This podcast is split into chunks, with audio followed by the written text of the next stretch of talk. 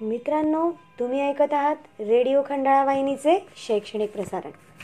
बच्चे मंडळी भारतीय अंतराळ संशोधन संस्थेविषयी तुम्हाला काही माहीत आहे का?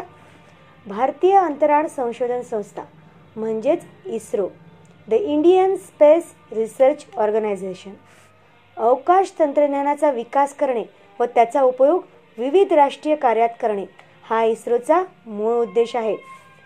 या संस्थेने अनेक कौतुकास्पद कार्य केलेले आहे.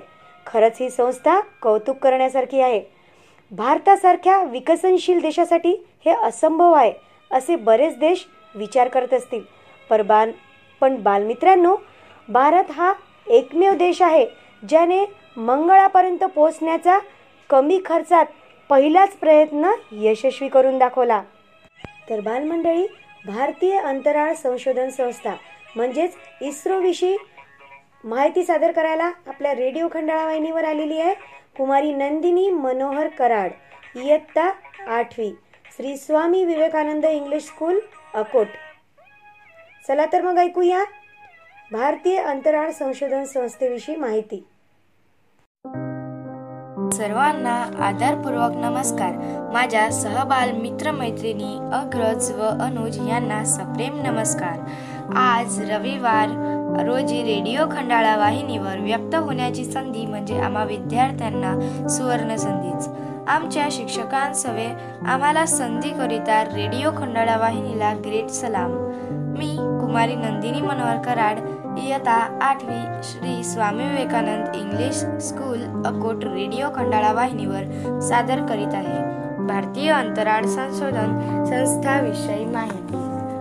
भारतीय अंतराळ संशोधन संस्था ही भारत सरकारच्या आधिपत्याखाली अंतराळ संशोधन करणाऱ्या जगातील अशा प्रकारच्या अग्रगण्य संशोधन संस्थांपैकी एक अशी मूलभूत संस्था आहे.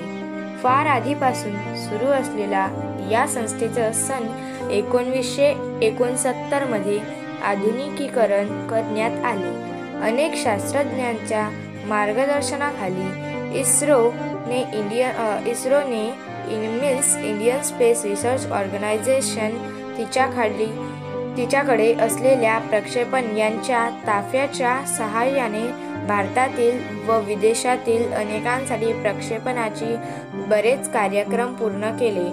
इस्रोपाशी तिच्या स्वतःच्या अनेक उभारण्या आहेत.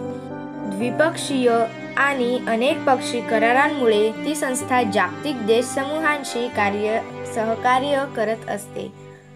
ध्येय व उद्दिष्टे अवकाश तंत्रज्ञानाचा विकास करणे व त्याचा उपयोग विविध राष्ट्रीय कार्यात करणे हा इस्रोचा मूळ उद्देश होता. त्यापूर्वी भारतीय अंतराळ विकास कार्यक्रम डॉक्टर विक्रम साराभाई करतच होते. म्हणून त्यांना भारतीय अंतराळ कार्यक्रमाचे जनक समजले जाते. संस्थेचा लोगो इस्रो म्हणून आहे. मालक भारत स्थापना पंधरा ऑगस्ट एकोणीसशे एकोणसत्तर. मुख्यालय अंतरिक्ष भवन नवीन बेल मार्ग बंगलोर भारत. संस्थेचे ब्रीद्यवाक्य मानवी सेवेसाठी अंतराळ तंत्रज्ञान प्रशासक doctor K Sivan. C V Raman व मेघनाथ शाह या भारतीय शास्त्रज्ञांनी संशोधनात भर घातली. पोखरण येथे हसरा बुद्ध या सांकेतिक नावाखाली दिनांक अठरा मे एकोणवीसशे चौऱ्याहत्तरला भारताने पहिला अणुस्फोट केला. भारताने एकूण अकरा कृत्रिम उपग्रह प्रक्षेपित केले. वीस उपग्रह एकाच अग्निबाणाने प्रक्षेपित करणारा भारत हा पहिला देश आहे. एकोणवीसशे ऐंशीच्या दशकात उपग्रह प्रक्षेपण यान थ्री बनवले. ध्रुवीय उपग्रह प्रक्षेपण यान हा इस्रोचा कामगिरीतील मान मानाचा तुरा आहे. आतापर्यंत एकोणवीस भारतीय तर बावीस विदेशी असे एकेचाळीस उपग्रह इस्रोने अवकाशात यशस्वीरित्या पाठवले आहेत. एका उड्डाणाचा खर्च साधारण एक पॉईंट सात कोटी अमेरिकन डॉलर इतका असतो. भूस्थिर उपग्रह प्रक्षेपण यान हे इस्रोचे सर्वात मोठे यान आहे.